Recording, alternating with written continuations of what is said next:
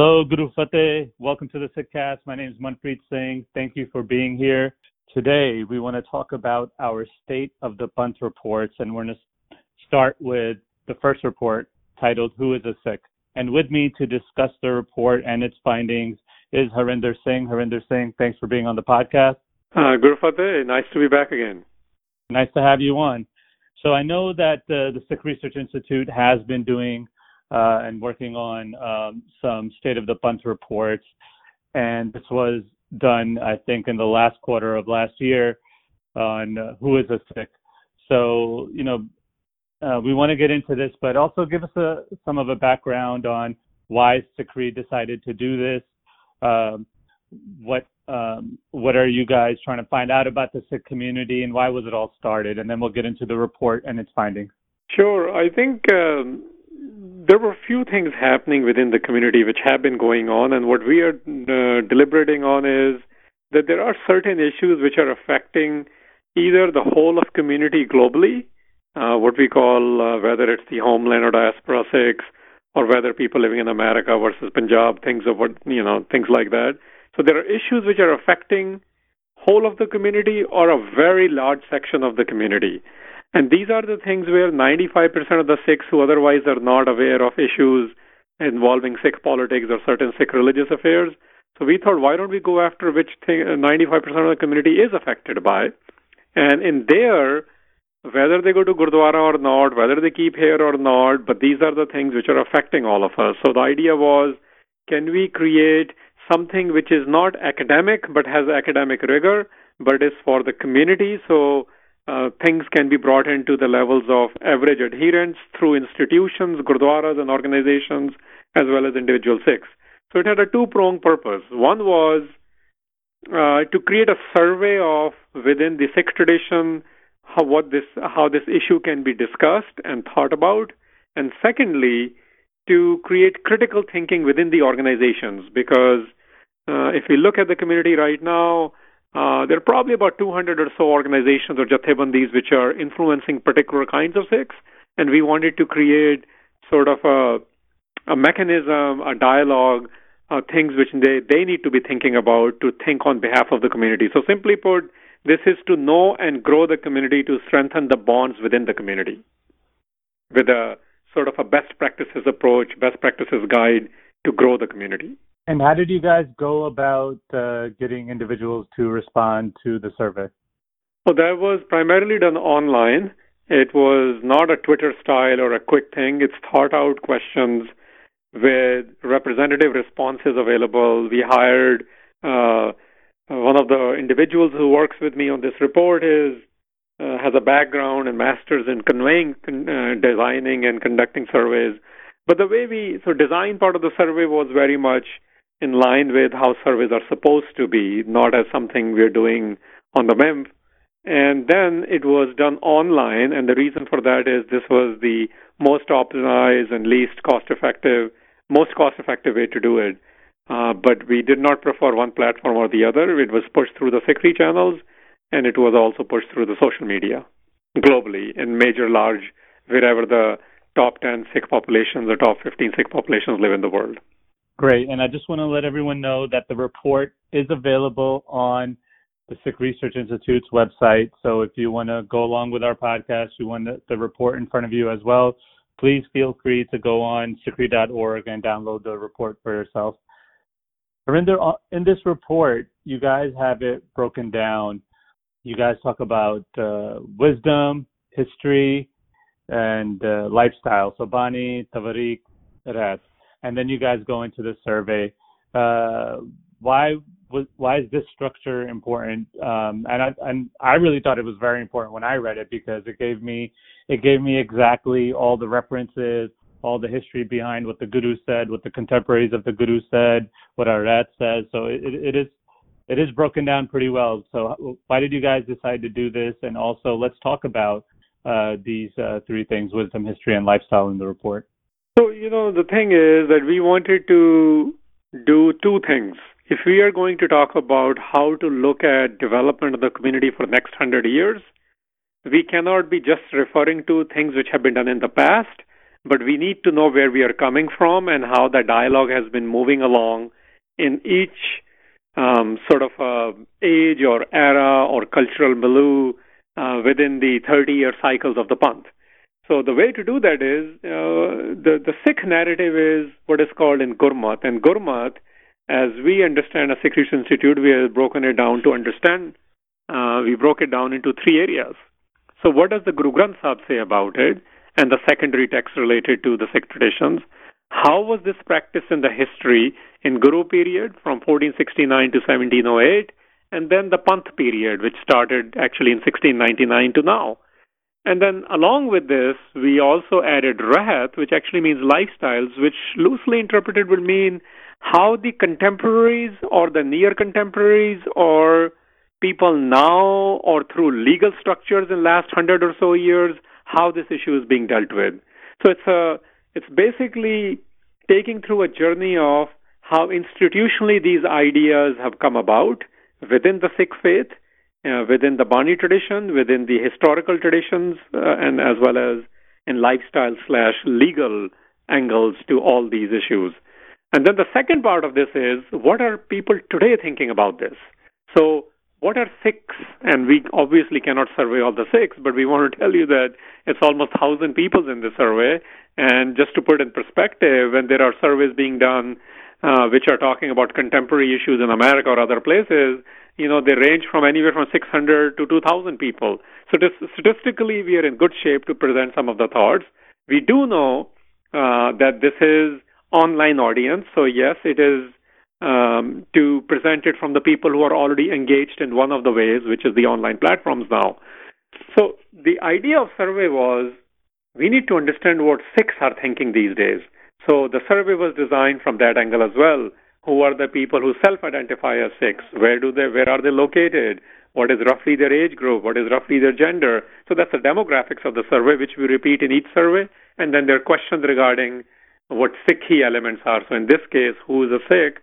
We looked at how community looks at who the Sikhs are, not just what Gurbani or Gurmat says, but the contemporary understanding or practice of. So we ask those questions. So first part is taking through the journey of how this identity has been developed from the Guru period onwards, uh, both in ideas and practice, and then looking at what are Sikhs thinking in this case in 2017, end of 2017, and then looking at all that and presenting the recommendations for individual Sikhs as to how they can grow their own understandings, and secondly, uh, creating some um, critical thought among institutions that how do you think on behalf of the whole of the community and not just the kind of Sikhs you either interact with or proclaim to represent.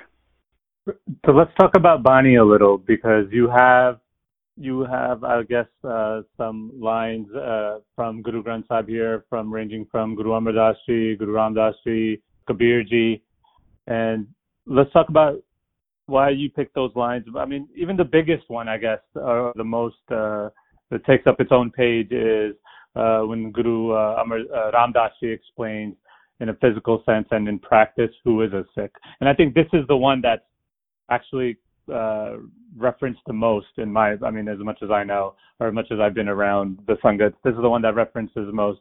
So uh, maybe let's uh, let's start with that, and then we'll go into the other two sections. Sure. So the purpose of citing Gurbani is that this is something which is uncontested among the Sikhs. So we need to understand how it, the idea of a Sikh is presented and then the lifestyles of the Sikh as well.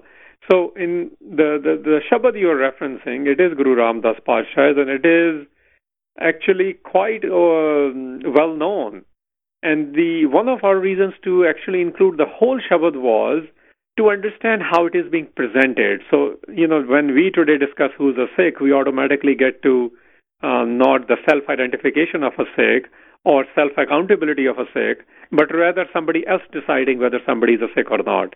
In this case, Guru Ramdas Pasha starts by saying, if you call, or the one who calls himself or herself a Sikh of the Guru, this is what they do. So the onus is left on the individual that if you're saying I'm a Sikh, then do you do all these things are the kind of questions we would ask. And it was very important for us to mention the whole Shabad because its opening is directly about creating self accountability or onus into the individuals themselves. So this then talks about what the individual does who says who he or she is a Sikh. They get up uh, in the morning, uh, they practice Naam, uh, they obviously physically are cleaning themselves, but more importantly, they're also cleaning themselves mentally and spiritually. Um, throughout the day, this kind of a process is being mentioned as to uh, this individual not only just inspires himself or herself, but is working to inspire others as well through the culture of Naam. So there is a connection of a Sikh with the Guru and Sikh with the Naam. And these are the two biggest things which are available to us in Gurbani that without the Guru and Naam, uh, there really is, in the absence of Guru or Naam, can there be a Sikh is what we are asking them through this uh, Shabad. And one thing I didn't, uh, I didn't know at all, but uh, I, want you to touch on that because when I read it, I was uh, surprised. Um, you know, it's when uh, Guru Amar Das Ji speaks of how intact physical appearance is aligned with devotion of divine, and what you have from Guru Granth Sahib is, which is on page 1419, those who remain in Guru submission, their beards are truly respectful. Those who speak and earn truth, their faces and beards are truly respectful. I did not know this of uh, Guru Amar Das and uh, this particular line.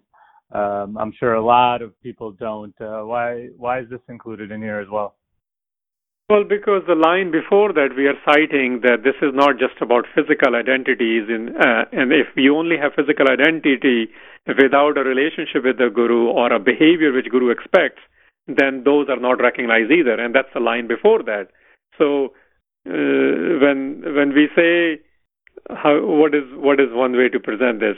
So one way to present this is let me just first come to the line you mentioned, and that line actually in original Gurmukhi says, "Se dadiyan sachiyan je gur charan lagan, gur charni lagan," and then the last line which we mentioned in there is, "Mukh sache, sach dadiyan, sach bolan, sach kamahe."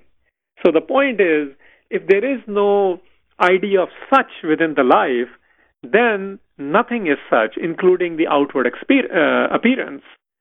But if you have this internal development, you have this relationship, intense loving relationship with the Guru and Divine, then these are beautiful. And and so we included these because there is a debate in the community regarding external and internal. And what we were trying to get at was that Bhagat Kabir ji says if you are operating in duality and you do not have the love for the one, so whether you gray hair whether you grow long hair or not, or shave your head, it doesn't really matter in the absence of love.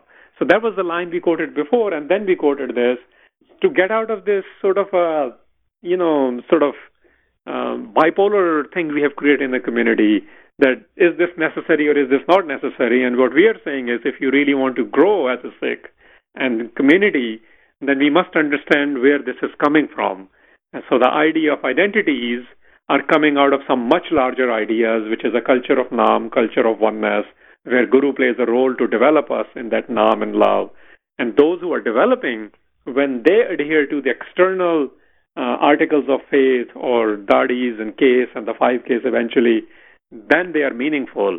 And without that development, then these become uh, ritualistic at best and ceremonial at best. And gurus have actually used much harsher word. They said you become a pretender so things of that nature are available.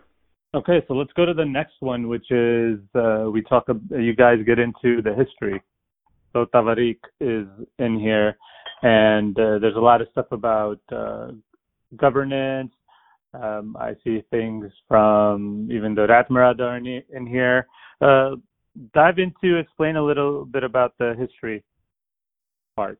So history when we get into is it's most important to understand then uh, you know what was the need for a Sikh? You know because there's a lot of debate about that. And we said well according to Guru Granth Sahib let's look at it. Guru Nanak started this as a new Raj you know which is a foundation for a new egalitarian society. So if you are going to become a follower of Guru Nanak Sahib then you're furthering his governance ideas. And if you're furthering these governance ideas gurus are building institutions because they want to change the realities of the world. And in those realities, those who are joining this revolution, this caravan, this Raj, institution building is going on by each of the gurus. And as institutions are being developed to further this Raj, there are protocols and criteria being established because when the numbers grow, when there's organizations being developed, there's a rule, you know, what we today would call there's a vision comes and there's a mission, then there are objectives. And as you grow, then you have more protocols. So that's the journey we are taking through there, that from Guru Nanak Patsha onwards, how did the, this who is a Sikh gets developed within the Guru period, and when the Khalsa comes about, what is being mentioned, and from Guru period onwards, uh, uh, this idea of pretentiousness, because we mentioned earlier, even Bhai Gurdas listed that by the time Guru Arjan Sahib came and uh, the Guru Hargobind Pasha came, people started to now copy the Gurus. They started to look like the Gurus. They were started wearing beards and mustaches, and they started wearing particular kind of dresses that the Guru would wear. But Guru Bhai Guru Haji right, but they don't follow the Guru, and they were called the Minas, the followers of Prithi Chand, who actually was against the Gurus. So the reason we are taking through the journey is because today we are facing the similar issues. You know, the debate eventually becomes about people without the behavior might have the uh, outlook, and people without the outlook might have the behavior, and we keep debating which one is a Sikh. Whereas through this journey, what we are learning is that without the commitment to the gurus, without the internal development, just externalizations are also hypocritic, hypocritical. And similarly, those who do not join the Sikh caravan without developing themselves, they are also not in that framework to be claiming to be Sikhs. So this journey helps because we know this debate was happening at the time of Guru Hargobind Sahib as well, and as the debate continues today. But outside of that, we also got into then 100 years ago when we first started having these ideas of you know these different definitions which we now use or the words whether somebody's amritdhari whether somebody's keshdhari sahajdhari and there is a huge section we session we uh, devoted to understand these words that how they are not really just about uh, Sikh identities, but there is the politics around all of these words and how they got introduced and changed and legalized and manipulations in the last hundred years of Indian laws. So it is important for people to understand that these are not just the terms, their meanings are not just as we understand them today. They had a particular meaning, but how they have been what we would today call uh, misappropriated or reappropriated as well. Yeah, you guys mentioned Amrit Amritdharis in here and also Sahajdharis, and I want to get to Sahajdharis too because it's been uh, misconstrued, uh, and I know uh, that you guys reference uh, Mahan Kosh in there. But even Amrit Amritdharis, we mentioned the 1984 Sikh genocide in here, and you know any knowledge of Amrit Amritdharis who are dangerous people and pledged to commit murders, arson, or acts of terrorism should be immediately brought to the notice of authorities these people may appear harmless from the outside, but they're basically committed to terrorism. In the interest of all of us, their identity and whereabouts must always be disclosed. And this was happening. This is a direct quote I'm reading uh, from the report um, that how uh, you know how I don't want to say afraid, but how they portrayed Amritdhari Sikhs, and you know they misconstrued Amritdharis as well, uh, just to prosecute Sikhs in '84. Um, and you guys decided to, and I know you mentioned that here. What was the significance of mentioning exactly that, especially 1984? Because in this section, we are talking about how the terms are changed, used, reappropriated, or appropriated, or used as targets, not just within the community, but outside the community. And partly within this report, we are also exploring, we had asked a question in the survey whether how people identify or self-identify as Sikhs. Is it just because they're born in a Sikh family, or whether they uh, they have a political connection through Ghallugharas or 1984 identities, or it has to do with because they have they follow Guru Granth Sahib, or it has to do with because they have taken Amrit or Khande Ki Pahul or gone through the initiation ceremony. So it was to contextualize that that there is a section of community which identifies as a Sikh because of the atrocities against the Sikhs and which culminated in 1984. Great. Let's talk real quickly on uh, because these are the terms used in the community, keshdhari and sahajdhari. And you also have a picture of a sahajdhari Sikh from Mahan Kosh. Please talk about that. So originally, you know, these words had different meaning, and this is why we included the evidence uh, that, for example, Keshdhari, Mahan Kosh was, you know, in the making for, you know, 15 plus years and when it was completed in its physical form in 1930, there's a picture of different kinds of Sikhs. And the the way they showed Sahajdhari Sikh in 1930 was somebody today who looks like we will say some people, you know, he has a beard, he has a turban. Uh, it is a male picture. Uh, so today, that word is keshdhari word. Is, uh, we would probably call them keshdharis, uh, but the term used there is a sahajdhari. And sahajdhari now, when we use the term, again, there's a politics of that word and how when SGPC, which is the larger body of the Sikhs, which controls Punjab and a couple of other states, when DSGMC split from it, which is a Delhi-based committee, how they changed this definition in Gurdwara this has been changed. All I'm trying, all we wanted people to know here was that these terms which float out there, their original intent was all about growth, internal growth, and external commitments to the Guru. But now these terms are used more politically within the community as well as by the governments who interfere with the Sikh affairs. That's one of the uh, impressions we wanted to take into the individual Sikhs as well as the Sikh organizations who do not fully appreciate that the, the original intent of all these terms was growth and development, not how they're used possibly and potentially as discriminatory factors or uh, sort of a divide and rule sort of a politics which uh, uh, community gets involved in. And then moving on to that, we have uh, you have quotes from Nandlal in here, Bhai Desa Singh in his Rahatnama, which I did not know about, and of course we have uh, you know what, what's in the Rahat Maryada. So you know I, I want to. I, we haven't done a podcast on the Rahat Maryada, but I want you to just touch upon the Rahat Maryada, the importance of it.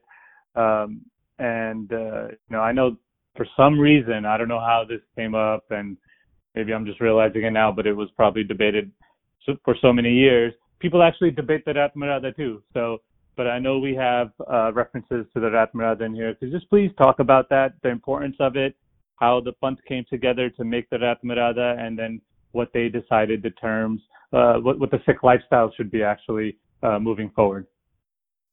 So lifestyle essentially means, you know, it's coming from the word Rahat, and Rahat is not limited to Sikh Rahat Maryada, but Sikh Rahat Maryada is one of the documents of the uh, middle of the 20th century. Before that, this was uh, there were articulations by individual Sikhs who were either contemporaries or near contemporaries of Guru Gobind Singh Maharaj, who had witnessed initiation ceremonies and in their own ways recorded these, and they were called Rahatnamas eventually they were consolidated in middle of 20th century. 1945 is when it was implemented. Uh, because remember in 20th century uh, and this is something we stress quite a bit in the report as well that the word definition is being imported into Sikh vocabulary uh, paribhasha as we will say in Punjabi. Uh, because uh, early 20th century everything is getting legalized and codified so whatever the law of the land says or law of the people says or the code says, I mean the codes existed before, but now it is through what we call you know um, legislations essentially. So there is a democracy coming to India. There's a confrontation. There's colonialism. So there is good, bad, and ugly packaged with whatever is happening at the time, thoughts of the time. People sit down and they articulate who are we. Once they cleaned up uh, the Gurdwaras, they reformed the Gurdwaras from the Mahants and the British government. So Sikh Rahat Maryada is that document. Uh, whether we like it or not, it is still the only document where multiplicity of Sikhs have worked on and produced and adopted, which eventually SGPC published and Sri Akal Takht followed. Since then, there have been at least two other standardized versions which have been produced, but those are both written by one individual or one organization. So the importance is that whenever something happens globally of significance, this is one of the uh, documents which gets cited because of its uh, the serious attempt, the nature of the attempt uh, done about 100 years ago, the level of consultancies they held, as well as about 13 years of redrafting and opinion seeking before finalizing in 1945. So that's why Sikh Rahat Maryada is mentioned quite a bit along with other Rahatnamas to show that uh, there has been a development of Kodi, Kodi codes among Sikhs from the Guru period onwards. And now uh, it's not just a Sikh Rahat Maryada, but depending on where you live in the world, primarily within India, where 80% of the Sikh population lives, that there are other definitions which are being used, which we shared as well. For example, in Delhi Gurdwara Prabandhak Committee, and since then, how the different the the Gurdwara Act in India has also changed the definitions at will. Which, by the way, is something else. Uh, similar stuff is happening globally because whenever because no there is no sort of authority in the diaspora other than whenever there's a conflict, people still go to SGPC or Akal Takht Sahib, which eventually refers to Sikh Rahat Maryada. Uh, so this is why this is the uh, major running document. Uh, even though some people contest it, I should say few contest it, but there is nothing which is parallel to that document which exists today. Yeah, because you know the Rahat when it said when I first read it, it tells you who is a Sikh, and you guys laid that out as well according to the Sikh Rahat and then I didn't know. I mean, I knew about it, but I haven't read, uh, you know, the Gurdwara Act of 1971, uh, where you have, you know, who's a Sikh and what they should do and and not do, I guess. Uh, so, like you said, there's many interpretations of it. So I'm glad we all put this in the report. And now let's get to the report. Let's get and talk about what uh, the the over 900 people and from the volunteer volunteered all over the world uh, what their responses were. Uh, so let's get into that. What what what were the findings? Well, the findings are uh, pretty interesting. Uh, they are not exclusive. So what that means is they're not mutually exclusive. We basically wanted to know what are people thinking. And by the way, of the survey results, uh, although there were 938 people who report uh, who responded to this particular survey, we only included 879 because they self-identified as Sikhs. As as a team, we decided this was important to include only the opinions of those who identify as Sikhs. If they don't identify as Sikhs, then we'll be jarring the opinions.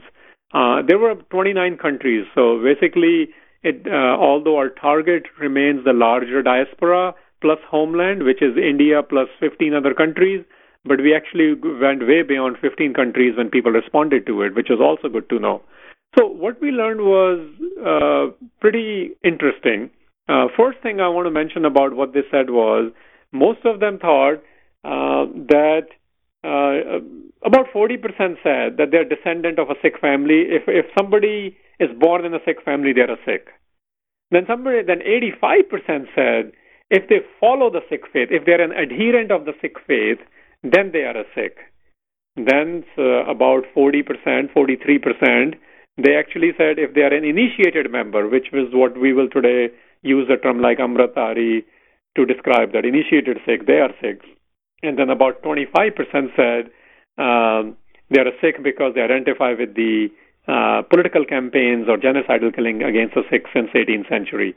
Now, so what's imp- interesting is at minimum, even so there's a political identity of a Sikh, and 25% believed, and these are not mutually exclusive, which means you can select all four if you want, but at least 25 people thought, 25% thought that political identity matters as well, and 40% felt that you're biologically being born in a Sikh family matters. Uh, then almost 40% said that you taking an active choice, your allegiance to the Guru by taking Amrit matters.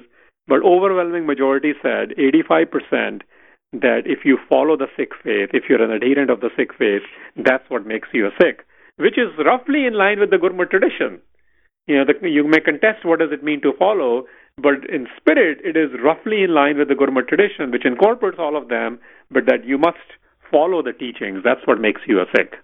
And the raw data of all this is available. It is all open. If you go to sikhri.org report, there's a raw data file. You can look at it, which explains. You can look into which countries and which age groups and which gender. Uh, we actually are being very inclusive in all these. So we also said if you don't want to answer whether you're a male or female, or you're a gender variant, or you prefer not to answer, these things are important because they also tell us how we are trying to incorporate all self-identifying Sikhs, even if certain section of the community does not identify them to be a Sikh. So we have taken great pains to understand these things in different age groups. Uh, the largest age group which participated in this, about 33%, um, uh, were the people who were between 26 and 39. And then the second largest was 40 to 60. Third largest was 60 year old, and the fourth largest was 19 to 25. So, point in sharing that is there were about 3% under 18, but pretty much 97, 96% of the people who responded to this were people who are what we will today call the majority age, which means 18 plus. and the overwhelming majority were people who are between the ages of 26 and 60. So almost two thirds of the people who participated are in the position to make these willful decisions or thinkings on their own. This is another good thing to know that we are capturing those people. Pretty interesting. And so now we have the results. Now we have findings. You do have a, a page dedicated to recommendations. And so let's close out with, you know, what are we what did we get out of this report? What did um, what did we did we accomplish what we wanted out of this report? And also, what can we recommend at a personal level and also at an institutional level moving forward with our findings? Sure. So uh, the recommendations are pretty clear because we are not here to tell, because we are not in the community. We want to bring the community to the level where these things can be thought about at a much, in a, in a civil, inclusive, and progressive manner while maintaining the ideas of the Guru, the Gurmat. So the recommendations we did is that the definition cannot really capture everything. But what can happen is that there is a circular spectrum which a Sikh goes through in terms of their developments. So instead of placing judgment, which is misguided, let's work towards growing the whole of the community, regardless of what the legal ramifications are. Uh, within India, especially. So, what our recommendation was pretty clear that at a personal level, we need each individual needs to recognize that there is a complexity when it comes to uh, clearly defining who the Sikh is, and at the same time, we must start acknowledging all self-identified Sikhs, regardless of their current journey. At institutional level, our two recommendations were that uh, institutions really need to think about how to serve all Sikhs, um, regardless of their gender, age, or diverse identities. And what we mean by that is uh, most Jathebandis are able to think just to their level of their kind of Sikhs. Whereas if you want to work or speak or write or do whatever on behalf of the Sikhs, then you must understand different identities within the Sikh community. And second is specifically for people who represent Sikhs, that they really need to understand uh, and come up with more criterias which are role based rather than their preference based on uh, spiritual or religious identities only. Um, so those are the two things uh, for the institutional level we are recommending. Great. No, really appreciate this report. I love that you guys have all the references in Guru Granth Sahib and all those other uh, books and uh, other sources that you guys cited. Um, so this is great, uh, great report. At least it gives us a good foundation on moving forward and how to deal with uh, Sikh issues as a community. Um, any final thoughts, Harinder? Sure. So the purpose of the report was not to be exhaustive, as I said earlier, but to raise the level of conversation uh, and to bring it in a sort of a long format and not a uh, not a academic report, but report where people can make sense of and understand how the Sikh identity developed over the years in the 550 years of Sikhi. And what we concluded, what concluded is the wrong thing. Where we were able to end with, I should say, is that based on our understandings, Sikh Sikh's journey. Uh, we wrote that at the end. Actually, a Sikh's journey is to become the Sikh of the Guru, and that is demonstrated with Gurmat approach of mindset, behavior, and appearance. So we basically are saying, unless there is a culmination of these three things mindset, behavior, and appearance uh, and if you only focus on one of these three, then you'll be fighting about who's a Sikh and who's not. When we agree that it's a culmination of these three, then almost all self identifying Sikhs who are working to get better themselves in these three areas, they all become Sikhs. Great, thank you for that. And I would also like, you know, we also have another report out um, that you guys could also check out. Everyone that's listening, another State of the Panth report on Anand Karaj the Sikh marriage. Uh, Harinder and I will be back uh, later on in in the upcoming weeks to do a podcast on that. Um, Harinder, so what else is going on at Sikh Research Institute? Any events? Uh, any other reports coming out that uh, the listeners could look forward to? Sure. So on the state of the Panth report, our commitment is roughly one a quarter. So second one, as you mentioned, was already out a couple of months ago on marriage, and you and I will discuss that in a couple of weeks. Uh, third one we are working on, which is due to be published before this quarter ends, is on Gurdwaras. Uh, so that's another one to look forward to. We already finished the survey and the drafting and the external reviewers, which I didn't mention earlier. We actually are having these reports reviewed by people outside of SikhRI, and then we conduct our internal reviews again, and then we publish it. So that's the next report on the Gurdwaras. Uh, outside of that, I would say the biggest thing is Sidak. Uh, Sidak 2018 is end of July, last week of July and first week of August. Uh, those of between the ages of 18 and 40 are interested in investing two weeks here of their time to learn and develop yourself as a Sikh and become a representative of any manner or an activist of any kind or to go serve in Sikh capacities. We highly, highly recommend you come. Uh, this is uh, two weeks out of your 52 weeks. If you are interested in investing that time, please go to uh, and um, we hope to see you in British, uh, beautiful British Columbia this summer. Great, Harinder. Thank you for uh, sharing the support with us and all the ideas of it. Appreciate your time. Uh, if anyone, once again, if anyone wants to read these reports and see what SikhRI is up to, please log on to sikhri.org. You can download these reports and other material that we have uh, for your references. Harinder, once again, thanks for being on the podcast. Uh, talk to you soon. Guru Fateh. Guru Fateh.